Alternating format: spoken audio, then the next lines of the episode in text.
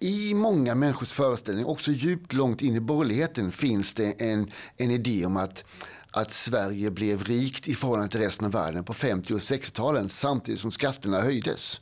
Och det är inte sant. Utan Sverige hade högre tillväxt än resten av världen mellan 1890 och 1950 och hade vi lägre skatter än resten av världen. Och det här är ju helt centralt för vår självbild och vår historieskrivning.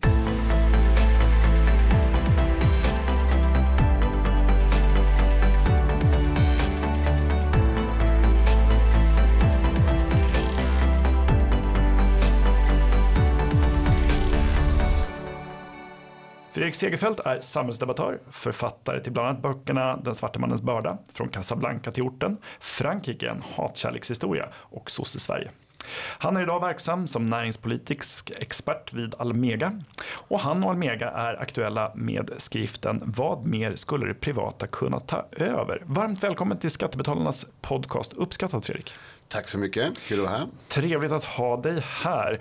Eh, vi ska, jag har intervjuat eh, andra personer från Almega tidigare, men eh, för nytillkomna lyssnare, vad är Almega och vad gör man om man jobbar som näringspolitisk expert där? Almega är en tjänsteföretagens arbetsgivarorganisation.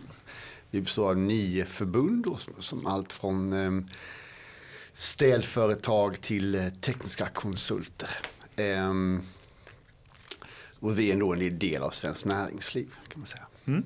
Och vad jag gör där? Jo, jag, jag eh, sysslar med påverkan och opinionsbildning. Så att jag, vi skriver saker och, eh, och försöker eh, förmedla de, de sakerna till, eh, till en större publik. Och ehm, ja, det är klassiskt påverkansarbete helt enkelt. Mm.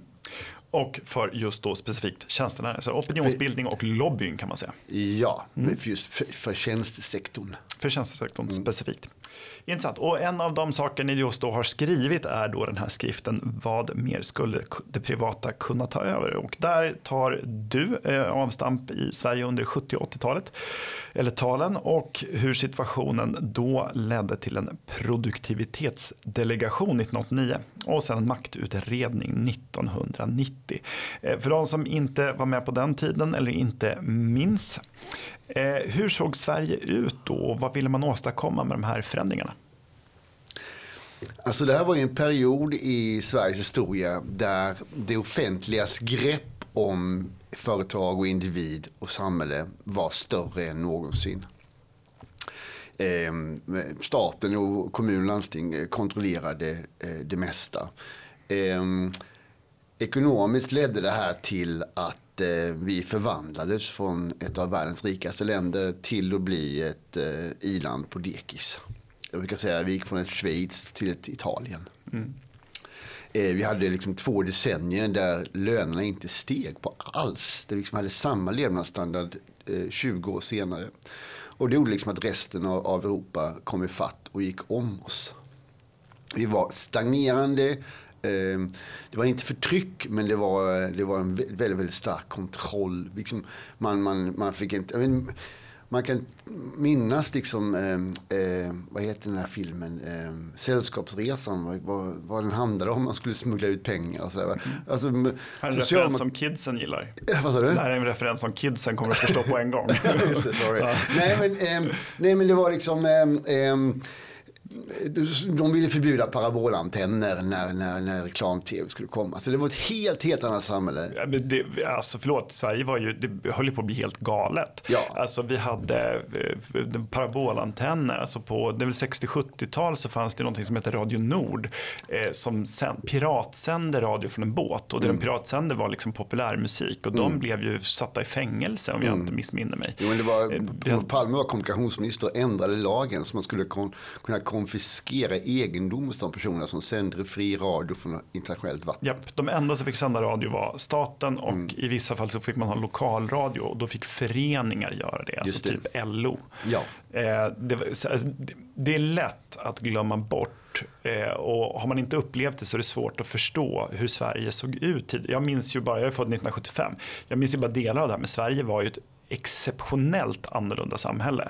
Där vi verkligen stod liksom med en tå i västvärlden och rätt mycket i ett, ett rätt liksom begränsande och jag ska inte säga totalitärt men liksom ett väldigt begränsande samhälle. Det fanns inga, det fanns inga fria apotek, telefoner fick du inte köpa utan de hyrde du av te, dåvarande Televerket. Mm. Eh, och Ulf Adelsson blev väl blev han åtalad för att han tog in en telefon från USA? Alltså den, den var fullt fungerande. Taiwan tror jag det var. Ja. Det, han, man, han kopplade in den i nätet och det fick man inte göra. Och han, han hade köpt den liksom på en resa till Asien så han fick dagsböter. Mm. Ja, men Sverige var ett helknäppt samhälle. Ja. Alltså, vi hade två stycken tv-kanaler, båda statligt kontrollerade. Ja.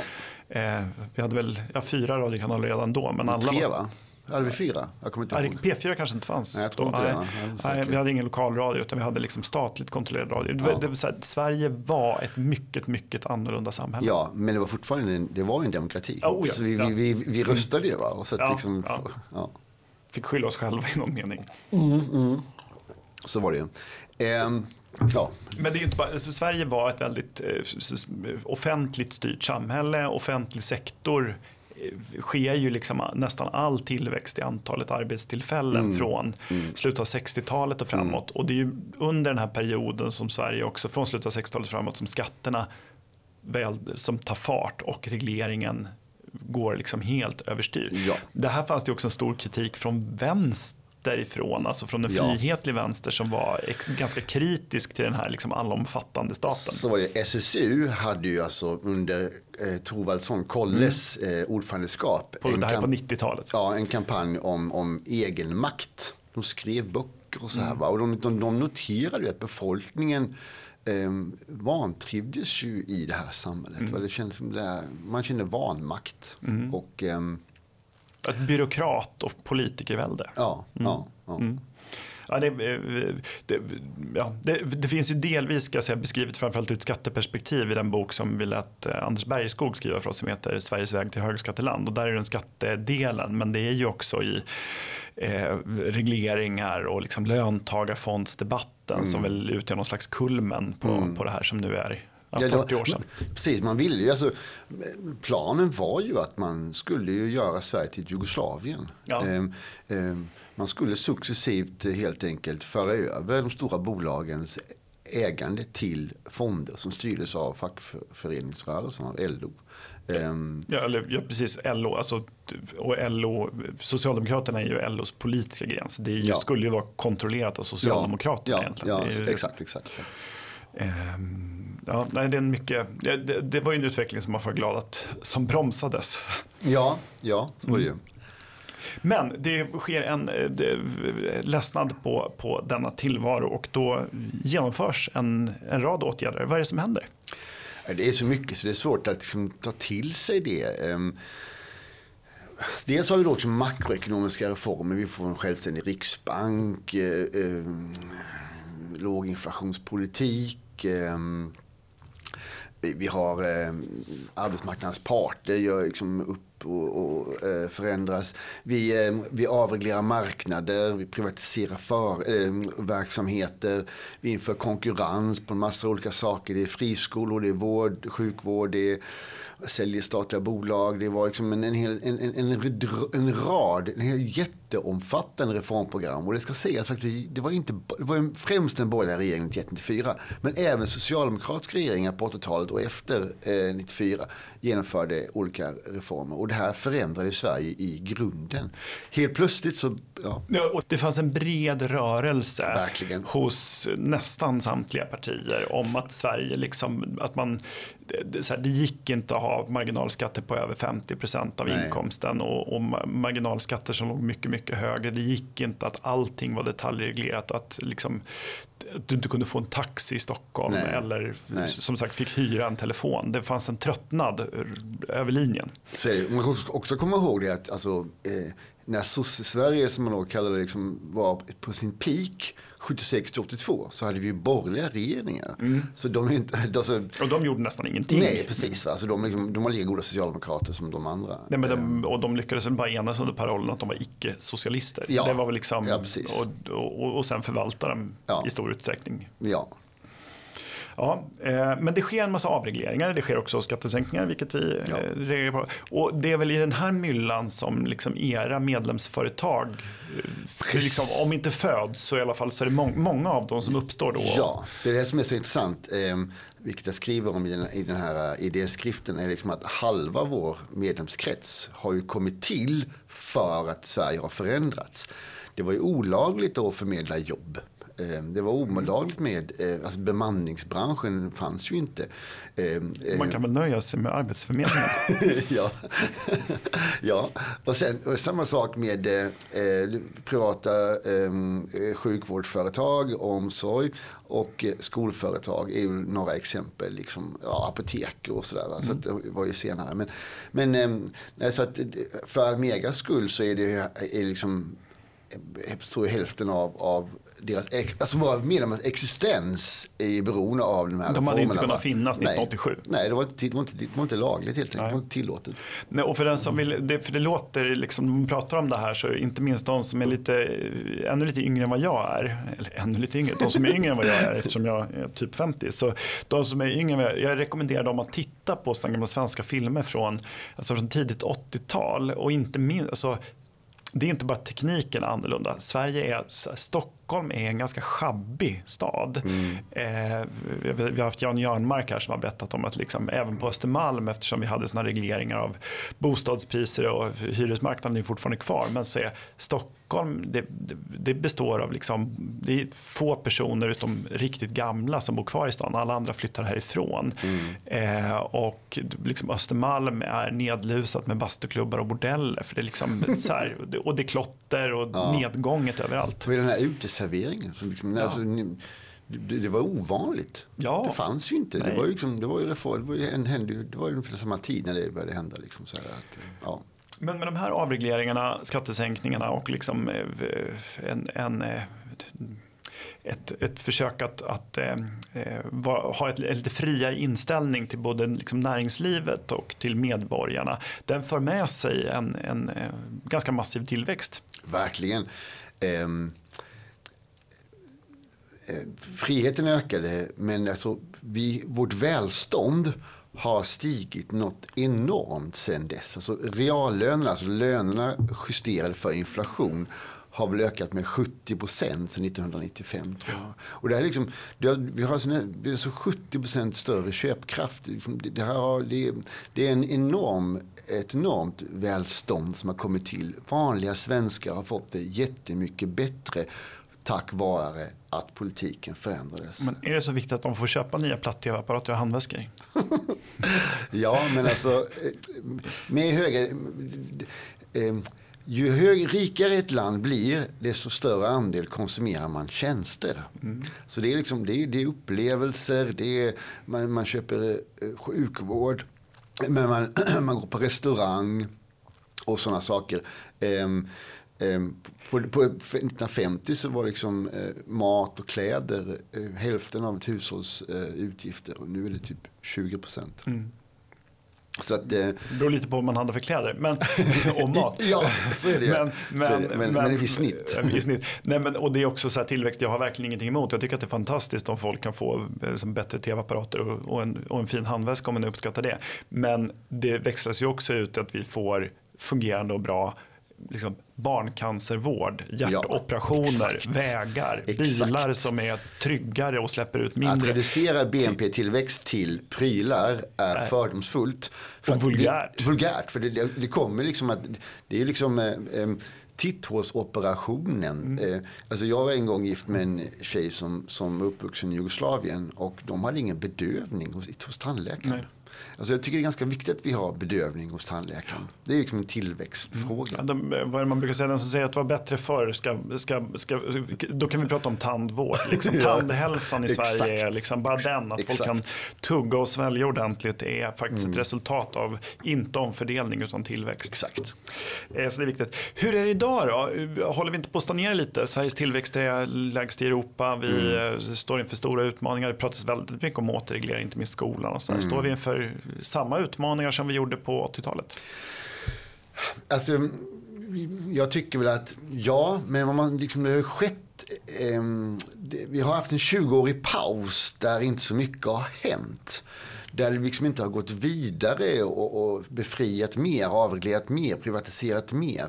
Eh, och det fin, den, den ligger inte heller på agendan att man ska göra det. Och, och det var därför jag skrev den här skriften. Tyckte liksom att det våra ekonomiska problem är inte lika stora som de var på, på, på den tiden. Va? Men vi sackar ju efter lite hela tiden, lite långsamt. Vi är liksom inte med i toppen längre. Länder som Holland och Danmark är markant rikare. Vi ser hur valuta håller på. Va? Vi har, vi har liksom snart 8 procents arbetslöshet. Så vi har, så det har liksom jag tror har vi lutat oss fått, tillbaka? Att, har vi lutat oss tillbaka och blivit ja, bekväma? Exakt, Feta katter. Så är, det, så är det. Och det finns liksom ingen reformlust. Sen är det så också att det finns ju någon slags agendan i samhället. det, är ju krig och det är våld och det är skjutningar och så. så och det, och det är också en, finns också en global metatrend som är kontroll. Va? Det är liksom, folk ropar efter kontroll och, eh, och, och, då vill man inte befria. Och jag tycker det är dåligt. Eh, jag tror att vi, att vi, och vi har en borgerlig regering som, som, som inte vill liberalisera och inte liksom ge ökat utrymme till företag och människor på det, på det offentligas bekostnad. Ehm, så det här är, det här är dåligt. Ehm, och ehm, eh, vi bör gå vidare och, och eh, ehm, eh, skapa ett samhälle. Varför skulle inte vi kunna ha 3% tillväxt istället för 2 mm. Eh, mm. över, liksom, över, över decennium? Varför ska vi nöja oss med att växa långsammare än, än, än USA? Varför kan inte vi vara ett dynamiskt... Eh, det är en, det är en europeisk fråga egentligen, va? Men, mm. men också i Sverige. Varför, liksom, men varför kan inte vi göra som Irland? Ja, eller varför kan vi inte göra som Schweiz? Eller varför ja. kan vi inte...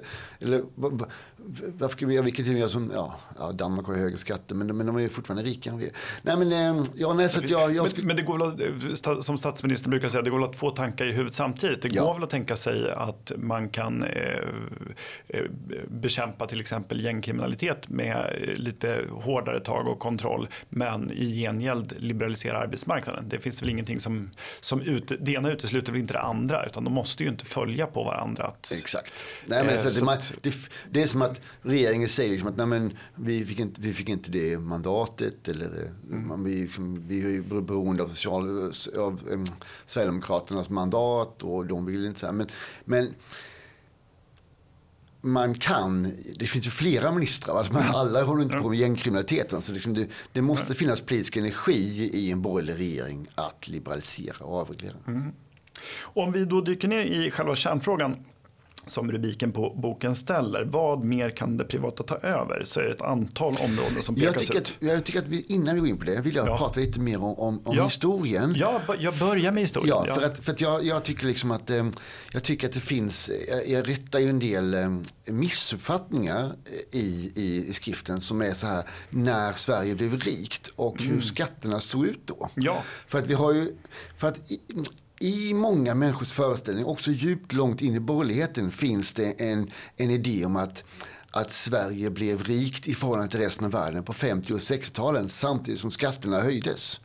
Och det är inte sant. Nej. Utan Sverige hade högre tillväxt än resten av världen. Mellan 1890 och 1950 och hade vi lägre skatter än resten av världen. Och det här är ju helt centralt för vår självbild och vår historieskrivning. Och, ja, verkligen vi, tillväxten börjar när Gripenstedt gör sina reformer. Om man ska, det ja. finns naturligtvis ja. Eh, mer komplicerade förklaringar. Men i huvudsak så är det så att vi avskaffar en massa eh, privilegier och vi har eh, från Frihandel, näringsfrihet, skråväsendet avskaffades. Ja.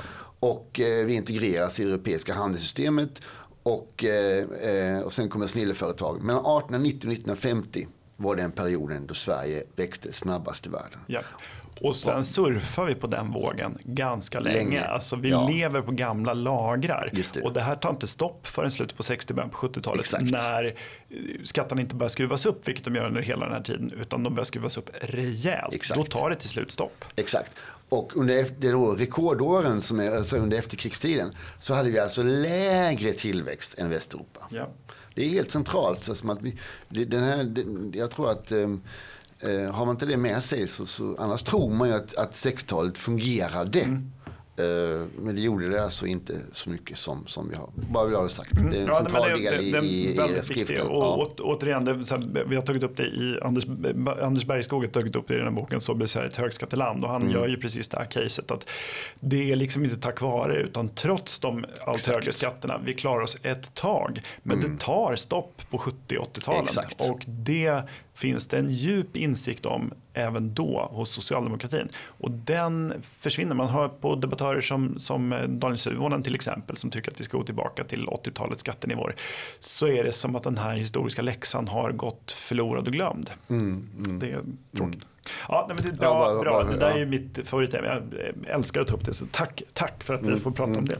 Men eh, vi dyker ner då i kärnfrågan. Eh, vad mer kan det ta- privata ta över? Och ni pekar ut ett antal olika områden och jag tänker att vi går igenom dem. Och det första är socialförsäkringar. Vad ska förändras där?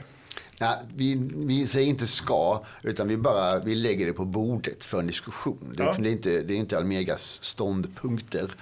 Men sk- jag, jag noterar liksom att, ehm, att vi har ju två stora socialförsäkringar i Sverige.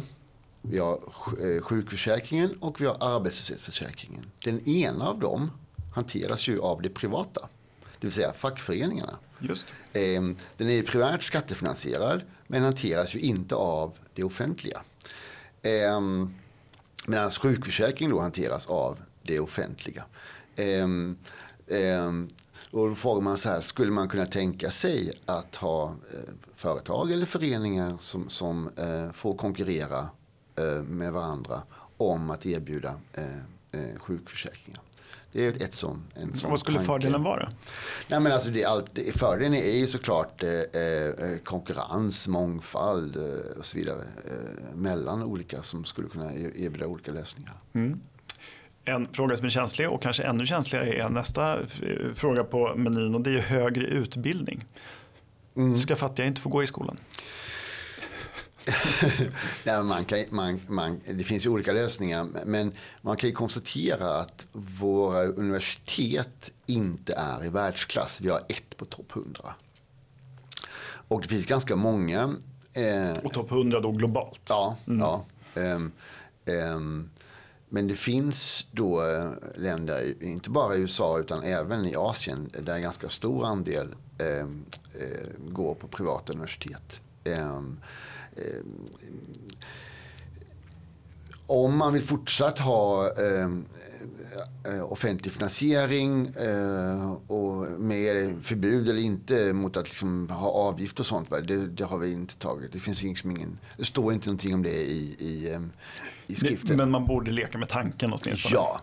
Eh, i en Så här, det, för att staten är de som bestämmer vem som får ge ut liksom, examina.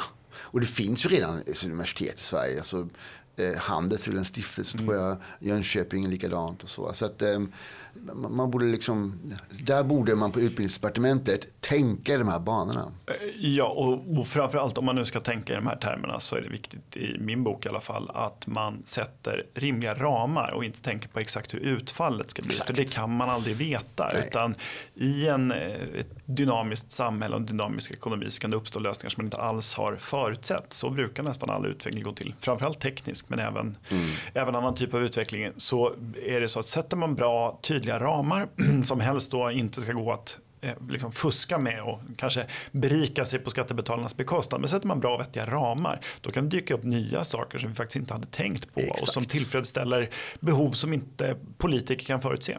Exakt. Och det var, om man då ska prata om den här perioden vi pratade om tidigare så var det ju så att när det var olagligt med privat tv så kom ju parabolantennen och Jan Stenbeck, då entreprenören, började sända från, från England. Och eh, det kunde inte staten göra någonting åt. Nej. Och de försökte liksom prata med den engelska regeringen att de skulle stifta en lag och förbjuda detta. Britterna bara, eh, nej.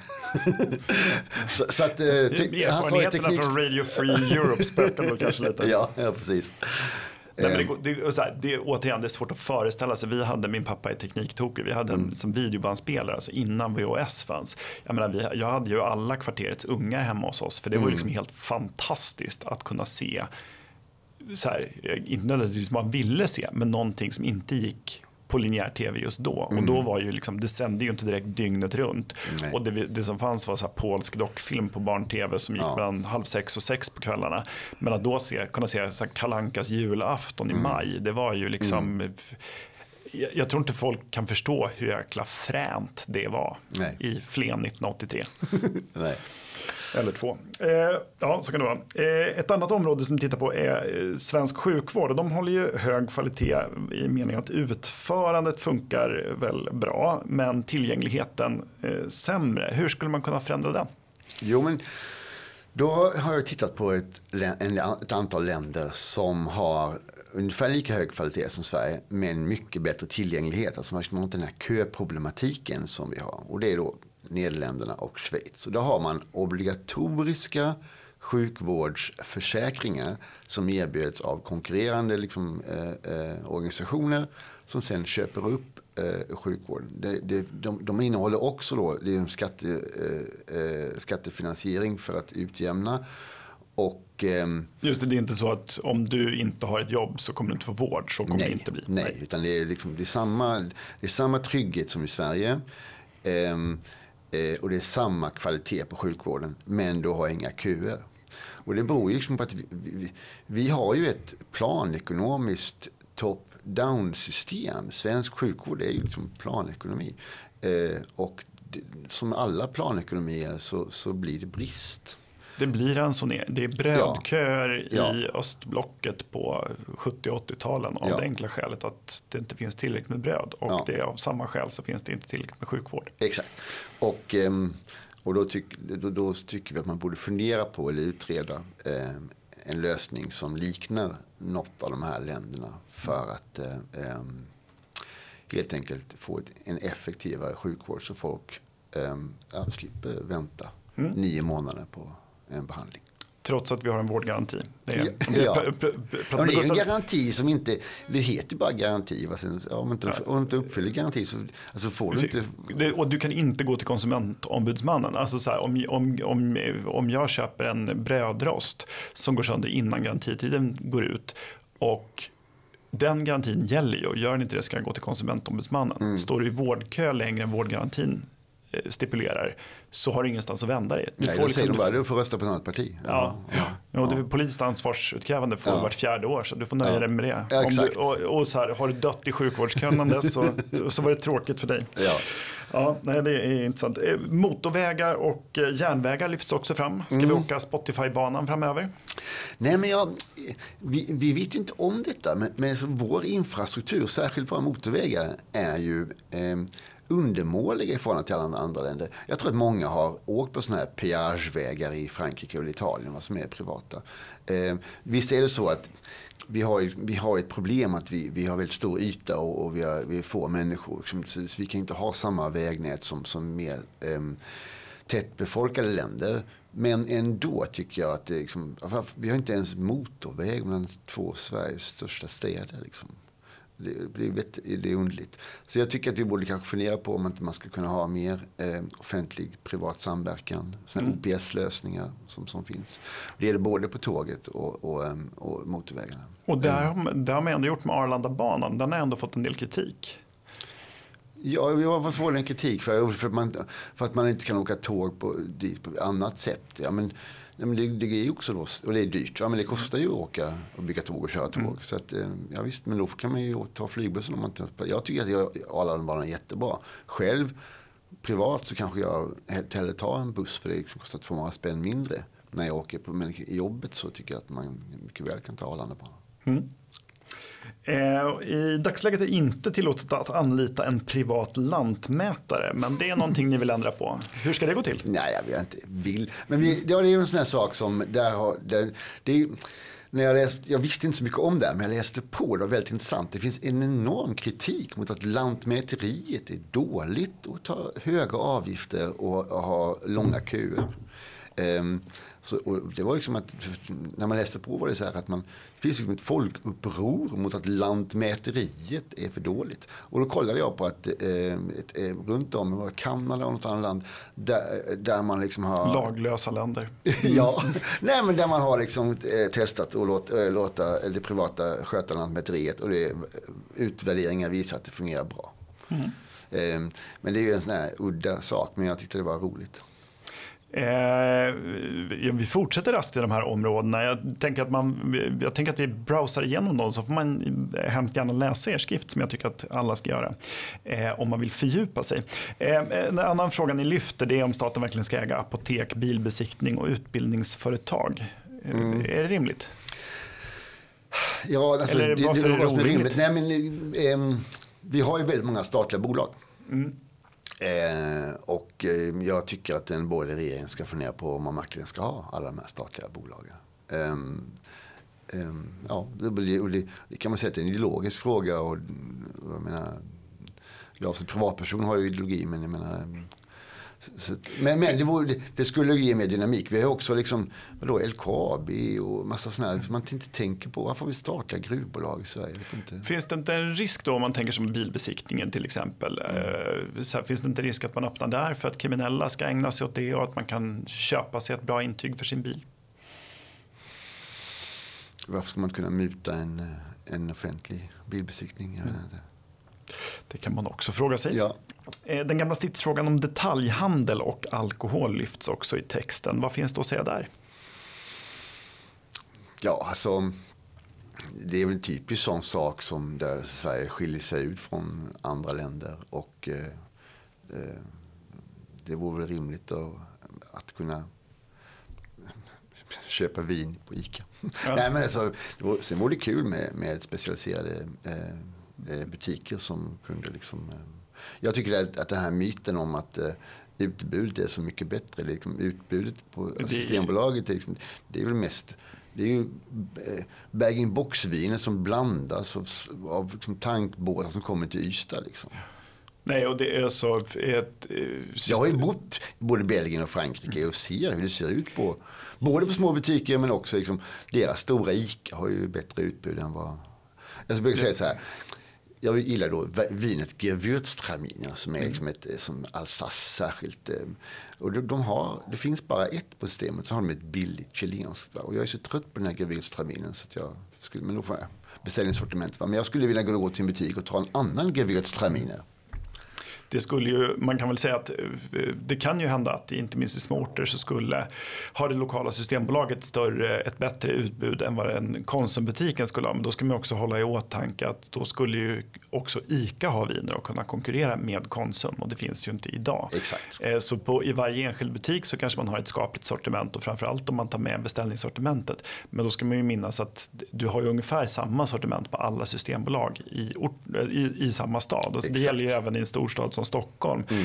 Man kan ju gå till, det finns lite mer välsorterade butiker men i Stockholm hade det väl funnits renodlade liksom, Bordeaux-butiker om det hade varit så. Eller Exakt. åtminstone liksom specialiserades på franska viner. Och du hade kunnat köpa en flaska italienskt vin till dina charkuterier på, på ICA eller något annat snabbköp om du hade velat. Och det, mm. det är mm. klart att utbudet i varje stad sannolikt skulle vara större och bättre.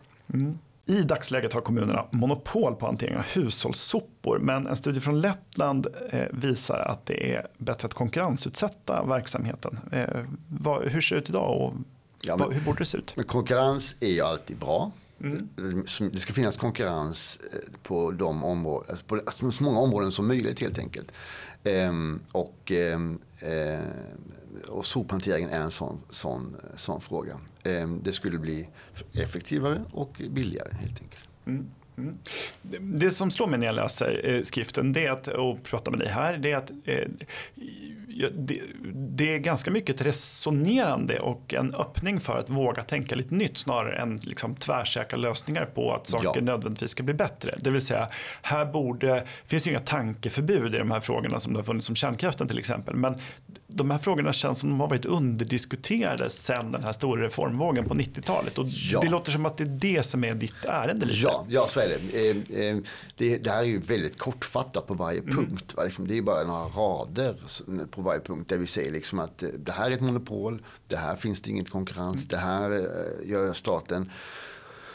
Och eh, så, så vi slänger upp det här i luften och säger det här borde ni tänka på. Sen håller vi på med fördjupningar. Eh, vi, har lagt, liksom, vi kommer att komma med liksom, riktigt gedigna eh, rapporter på område efter område. Eh, eh, eh, vi håller, nu med, vi håller på den här hösten med, ett med infrastruktur. Då, med liksom, vad mer skulle, så, så, liksom, så blir det en uppföljning. Det här är liksom eh, slänga upp i bollen och börja, kan vi inte börja tänka i de här termerna? Och det är väldigt intressant, särskilt när jag pratar med de som, jag är 53, men de som är yngre i borgerligheten är ju ovana att, att överhuvudtaget prata de här termerna. Och för oss, för dig och mig som är, som, som är. Medelålders män. Ja, men som också har bakgrund i ungdomsförbund och borgerlighet och sådär.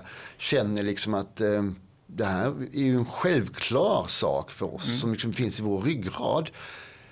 Men för den yngre generationen så är det inte så. Eh, så det, var också, det var också ett av syftena att kidsen, tycker jag, ehm, bör förstå liksom att i den borgerliga identiteten så ligger det att föra över makt från det offentliga till det privata. Det är liksom kärnan i att vara borgerlig. Och det är därför jag uppskattar att boken också ställer eh, frågor snarare än att vara tvärsäker. Alltså så här, kan vi resonera om det här och hitta bra lösningar? För att avregleringar eh, kan ju gå åt skogen om man gör dem fel. Så därför krävs det ju lite eftertanke. Men i grunden tycker i alla fall jag att det är en, en bra idé. Men det här är någonting som vi var väldigt upptagna med i Sverige av att diskutera från höger till vänster skulle jag säga. Eh, Olika typer av avregleringar som har på många sätt tjänat oss väl. Mm. Åtminstone den, det räcker med att försöka ta en taxi var du än befinner dig i Ja. Sverige för att veta att det här är en, en bra idé. Sen har det dykt upp avarter med liksom eh, svarttaxiåkare som tar sinnessjukt mycket betalt från turister och sånt där. Och det får man väl då titta på lösningar eller tydligare märkning och sånt där. Men i grunden så är det här frågor som, som vi skulle behöva återuppliva igen. Så här, Vad mer kan vi göra? Hur kan Precis. saker och ting bli bättre? Eh, Sen, sen jobbade jag med, jag jobbade ju med, liksom, jag jobbade med välfärdsföretagande i en av mina liksom, Mm. områden.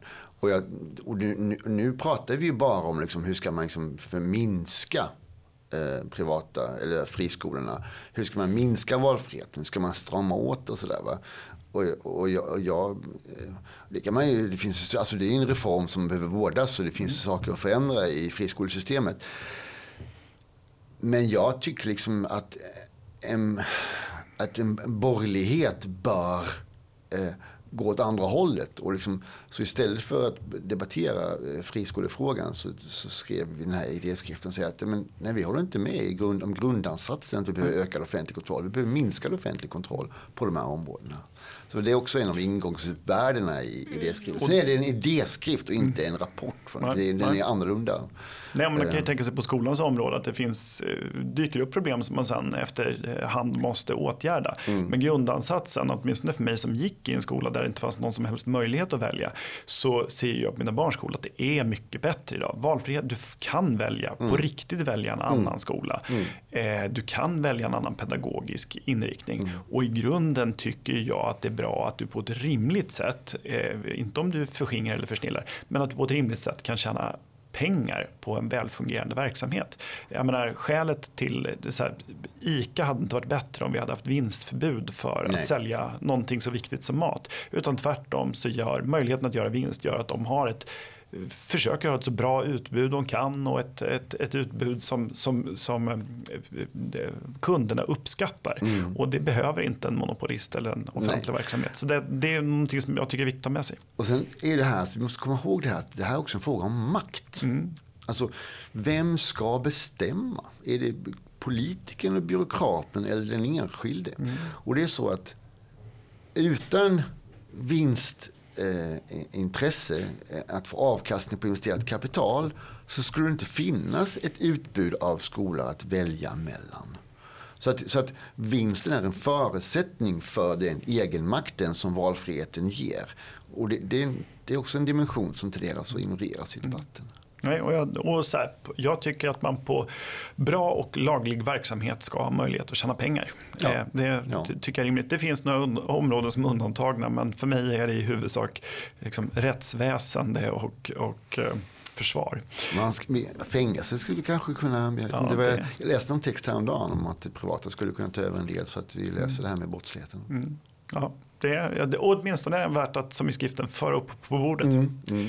Eh, mycket intressant. Tack så mycket för att du kom hit idag Fredrik. Tack så mycket, Om man jättekul. vill, eh, jättetrevligt att ha dig här. Om man vill läsa den här skriften, vart hittar man den då enklast? Uh, ja, almega.se. Almega.se och så skriver man in eh, då, eh, eh, titeln på denna rapport och den eh, är Vad mer skulle det privata kunna ta över? Tack så mycket för att du kom hit idag. Och var hittar man dina andra böcker om man är intresserad av dem? De ges ut på Timbro eller man kan gå in på vilken Alibris eller bok, vad heter det, Bokus. Som helst. Ja. Stort tack för att du kom hit. Tack så mycket. Tack! Uppskattat, det är en podcast från Skattebetalarnas förening. Vi arbetar för låga och rättvisa skatter, rättssäkerhet för skattskyldiga och minskat slöseri med skattepengar. Vi bildar opinion och folkbildar i skattefrågan och vi lever som vi lär och tar bara emot frivilliga bidrag. Uppskattar du podden så får du gärna ge oss ett högt betyg i din app och vill du medverka till att Sverige blir ett land med minskat slöseri och rimligare skatter så stödjer du oss enklast genom att bli medlem. Läs mer och bli medlem på www.skattebetalarna.se bli medlem. Till nästa vecka, ha det så bra!